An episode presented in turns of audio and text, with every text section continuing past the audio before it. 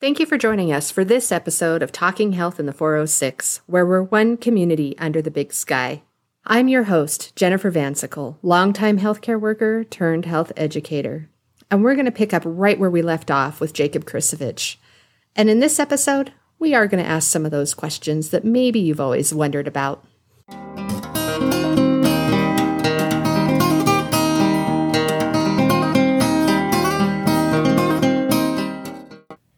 How did you cope? Were you still able to, you know, with work or life in general, were you just adapting as fast as you could? Or did you need like to take a couple months off and try and mentally just I or what were you doing with your mental health and life at that point? Yeah, uh, that's an excellent question. I at first I was so busy with adapting and trying to keep my head above water with work and being a dad because you know, and a husband, like it, your life doesn't stop for you to adapt and learn. Um, you either keep up and do your best or you wallow. And everybody handles, you know, a situation like that differently. For me, I was like, I need to keep my job first and foremost to be able to help provide for my wife and kids because I was like I could go on disability, but when I looked at the payments I would have been receiving, it would have meant having to make sacrifices like potentially selling our house and things like that. And I did not want to do that. In my mind, at that point, with where I was in my mental health, I didn't want to do that to my wife and boys. Mm-hmm. obviously, I know now, being more healthy, that it wasn't me doing anything to anybody. It was just a part life. But with that, I used that as fuel and I reached out to blind and low vision services. And so, anyways, what they were able to do since I was a state employee and their state agency was they were able to come give me a consultation, which was great. They came over to my workplace, they showed me the tools that I could use, they told my employer what I needed, and they gave me some tips and tricks. And then I, again, thanks to what I went through as a a kid, I had the perseverance to teach myself how to use these programs. You know, research it online, watch YouTube videos, fumble through things, and I taught myself how to, you know, use my computer with a screen reader. A screen reader is software that uh, wherever your cursor is on your screen, it tells you what it's saying. Mm. So you can use your mouse pointer to move around at first while you're learning um, but then ultimately you learn to progress to using just your keyboard because it's way faster and you learn shortcut keys and all these things. And so I learned how to use that, which I was fortunate in with my vision going. Um, I had time. It wasn't, you know, a light switch. So I was able to kind of use magnifiers and the screen reader at the same time. I learned all these things and with keeping busy, I was distracted from my mental health and didn't realize I had a problem with anxiety and depression because I was so busy. Um, and I guess at that point, I really didn't have a problem because I was so busy. I didn't have time to focus on it. Mm-hmm. And um, everybody was so great. They rallied around me my supervisor, my family, my uh, amazing wife. They all were so supportive. But then as the months go on and you learn these things and the dust settles, and it's just kind of more just part of life with everybody, that's when it sank in. That's mm when I realized, you know, oh, like I can't drive. You know, and we had to sell our house and move into town. We got another house, and it actually ended up being a really great um, move. We're in an amazing neighborhood now, and we have an even nicer house and nicer neighborhood with neighborhood kids and all these things. And ended up being a good thing. But we had to do that so I could take the transit the um, public transit to work, mm-hmm. and that was hard. I had to deal with that. I these things where I'm like, oh, that's right. I, you know, how do I play sports with my kids? You know, um, right? The classic dad toss a ball in the backyard. Yes. How do you suddenly do that? Yeah. Yes. Yeah. My wife has to mow the lawn. How do we do that? Mm-hmm. I I was always the one like I would work on our cars because my dad was a mechanic for 20 years. Oh, we have to pay somebody to work on our car now because um, I don't. There's certain things I could do, but there's certain things I didn't feel comfortable because of the safety behind it. You know, if I goofed up, you know, it's the high risk. Right. You know? Right. And so I started to go into that mourning phase of, oh my gosh, like there's things I can't do. And then I started to wallow in the things I couldn't do. Um, and then went through anger and panic attacks, legitimate panic attacks where, you know, couldn't breathe. Um, just mm-hmm. like felt like my, I just couldn't get ripped. Like I just, and you know, just the suicidal ideation and all that. And those, just those, those thoughts where people think, you know, like irrationally, mind you, you, you think in the dark moment that people would be better off without you, that you're a burden, you know? Right. Right. Your family doesn't yeah. feel this way. And in no way did my family give me any feeling of that. They were nothing but supportive, but I wasn't rational. I was I was like, well, of course they're not going to tell me that. You know, they're not horrible people, but I am a burden. And all these things, and thankfully, um, with encouragement from my wife, I finally, again, my amazing, very patient wife, reached out and got counseling, and because I wasn't able to do it on my own. I, I mean, good for those who can, but I recognized myself that with everything I went through, that I couldn't and that there was nothing wrong with that. If you break your leg, you're not going to be like, yeah, I'll tough it out. You know, mental health's the same way. You sometimes you need help, and I needed help, and I once saw a counselor, and I'm honestly stronger mentally than I ever was. Um, I'm more willing to advocate for myself, which is another thing that I had to learn to do. Is you know, some people um, some my employer is always willing to help, but some people aren't always right. willing. So oh, you have absolutely. to learn to advocate. Yeah, and that's hard.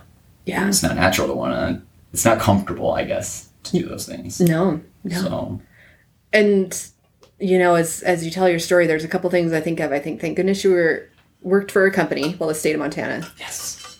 That was willing to support you. You know, and thank goodness you were willing to move into a bigger urban area that had public transit so much Montana doesn't. And so, you know, it, it just makes me wonder if you were living in somewhere rural Montana, I won't even name any towns, yeah. small town.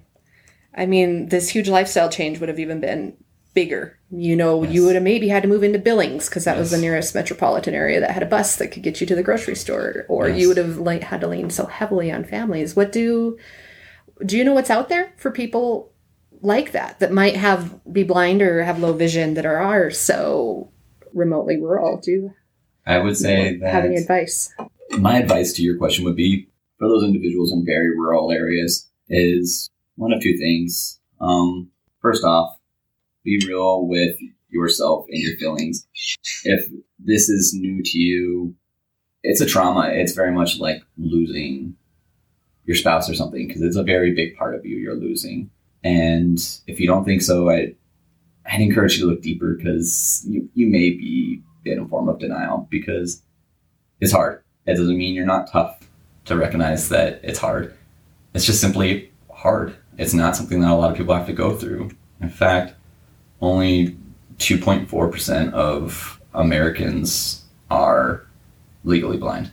That's really small. Mm-hmm. And the vast majority of those are in the older category and older, I mean like 70 plus. And that, you know, so it's just you're in a small group.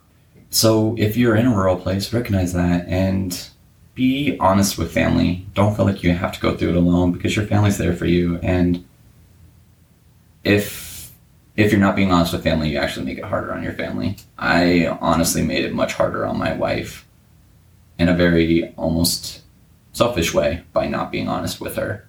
I tried to put on a strong front and all these things and wasn't honest with her when she, knowing me, knew that I was struggling. But I lied. And that's not fair to her because she can't help it. I'm lying. So be honest with your family members and then get set up with blind and low vision services as soon as you can. The other thing is be there's two organizations for the blind in the state. One's the National Federation of the Blind, and then the other one's Montana Association for the blind, reach out to one of them because blind home vision services is great for the vocational aspect of it, learning you, teaching you how to work and do your normal activities of life. But it's nice to know you're not alone. So if you reach out to one of those organizations, you get to meet individuals and you realize that, you know, it's not over. You just have to learn to adapt what your life looks like. And that's a huge component of it too.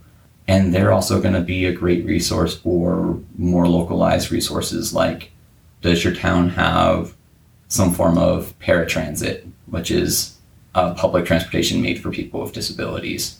Sometimes, a lot of times, it's um, destination to destination within city limits, so you don't have to go to a bus stop. And some of the smaller towns do have things. It can also put you within, put you in touch with organizations in your town where, you know, they may be able to work out something where they don't do it normally, but they would work out somebody to help volunteer to give you rides and things like that. So And are those chap or do they have chapters around the state? they do. you- Yes. Perfect. Yeah, they have.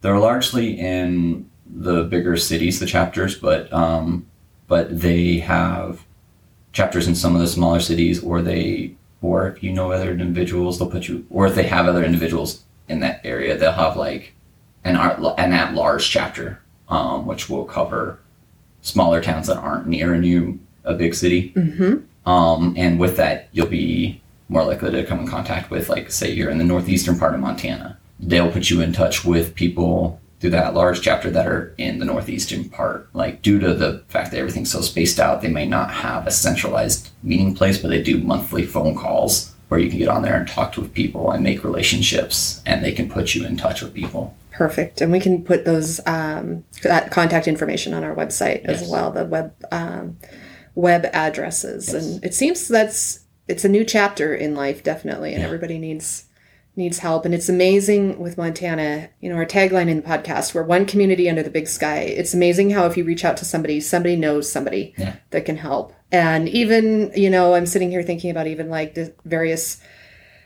disability services. There might be another service or a home service that can help you get your groceries to your house, you know, L- and there's always people willing to help and reach out too. You know, that's the beauty of our, our state. Um, Well, just learning Absolutely. about things that, you know, I mean, I was aware of guide dogs, but I didn't know a whole lot about them, and the whole process was daunting. And through one of those associations, um, I made a connection um, with someone who had a guide dog and answered all my questions and actually came and met with me in Helena, even though we lived in Great Falls, and had to get a ride, you know, because he was blind. And we mm-hmm. talked about guide dogs, and without his encouragement, I wouldn't have gotten Fife. And Fife, my guide dog, F I F E, is an absolute game changer for me. I go backpacking again. I not just like you know easy hikes. I go on some really messed up trails in like the Tobacco Roots and in the Belt Mountains and stuff. And they're like ten mile long hikes and stuff, or you know backpacking trips and stuff. So that's great. you know, you also learn about apps that you can use that'll help you. GPS apps that are designed for blind and visually impaired, or apps that'll read things for you, or like you said, services that will deliver groceries. Um, you know, Instacart's a big one. Um, we use that to lighten the load on on my spouse, so she doesn't have to always do all the grocery shopping because I can't help with that. And most people's relationships, especially people with kids, you know, both spouses share that load. Right. Yeah. So, Yeah. so yeah, it's a great resource to tap into. That's a great tagline. I like that.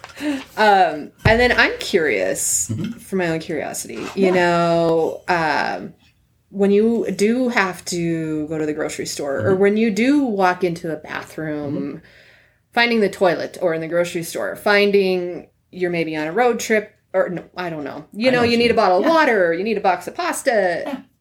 What do you do? that is actually a really good question. And honestly, the funny thing is, is that was also part of my journey with my mental health. Was at first when you're in the very beginning phases, you're not having to worry about these things because people are like, you know, oh, we'll help with this, that, and the other. But at some point, life has to go on, And that fades. Yeah. and that fades, mm-hmm. and people are still willing to help. But at some point, you have to learn how to do some of these things, and that's where set in for me. I was like, how do I, how do I even do these things?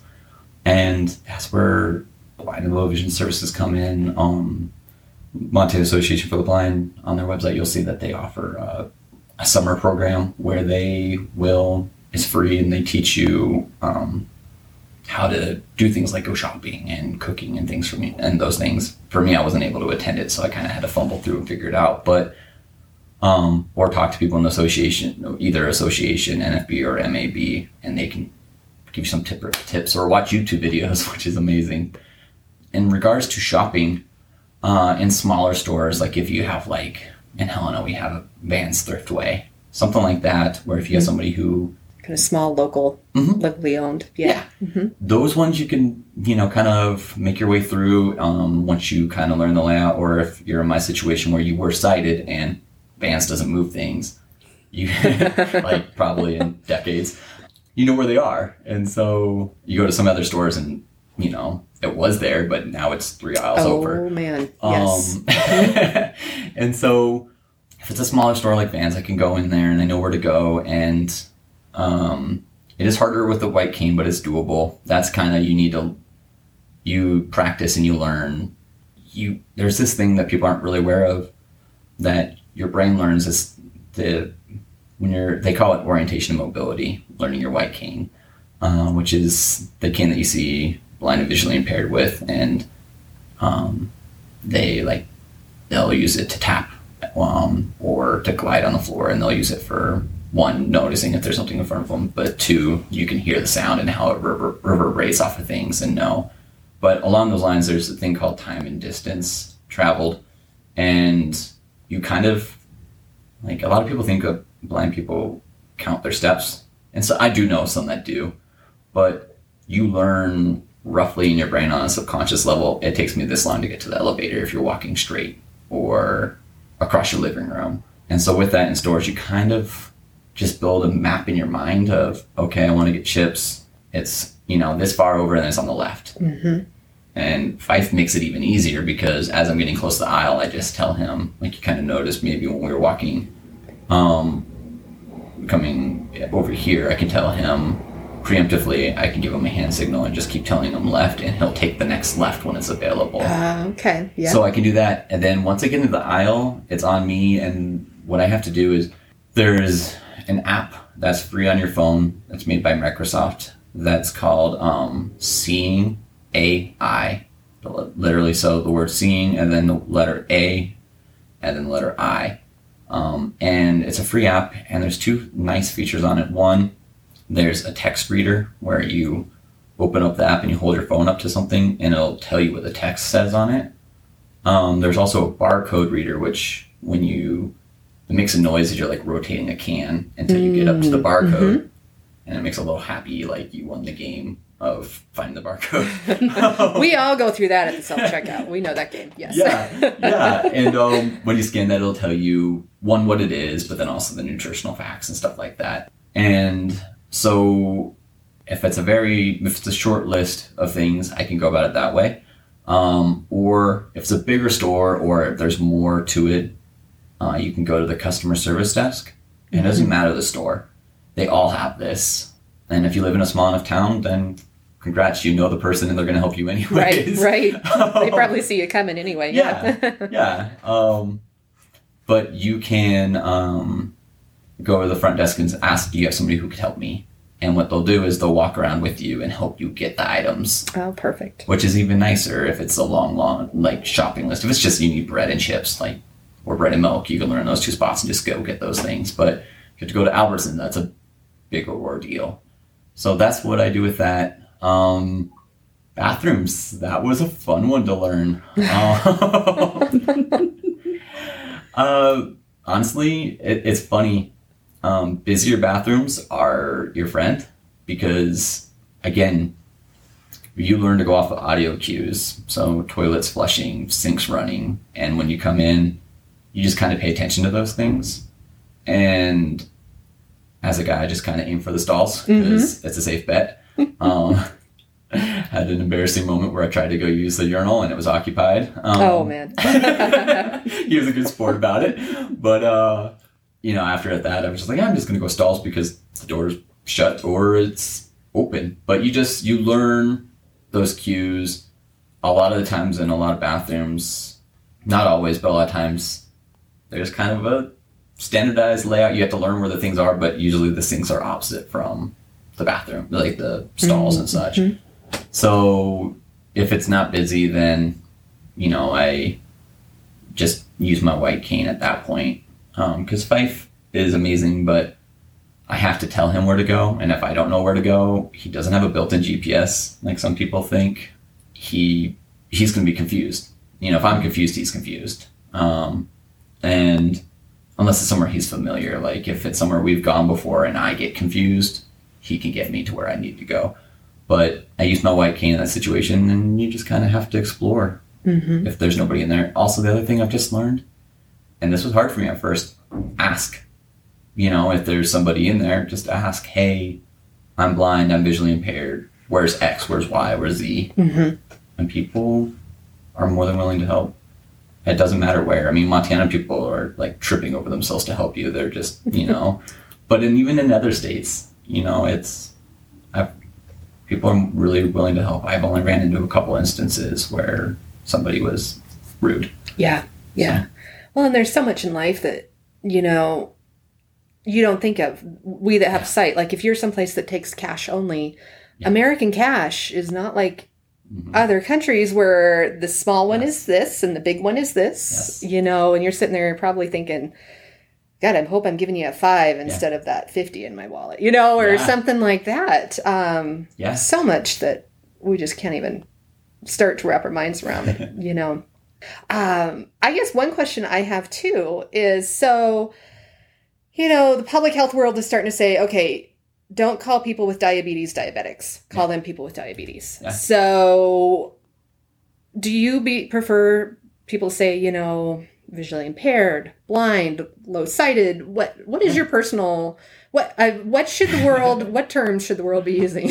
it doesn't That is- matter. that is a good question. So, uh, and you'll find people have preferences. If you want to go into it with a safe bet in terms of like the most appropriate current language to use, uh, it's either blind or, you know, if you know the person's actually blind, um, like totally blind, can't see anything. Um, or the other term would be visually impaired. It used to be low vision. That's still like accepted. It's not like offensive or anything like that. It's not like somebody's going to clutch their pearls and, oh my gosh, you called me low vision. Um, it's just not the most up to date. The most up to date is visually impaired. Um, and I mean, obviously, it's still blind and low vision services, so it's Yeah. not like offensive. It's just so a lot of people prefer visually impaired. Um, legally blind still used.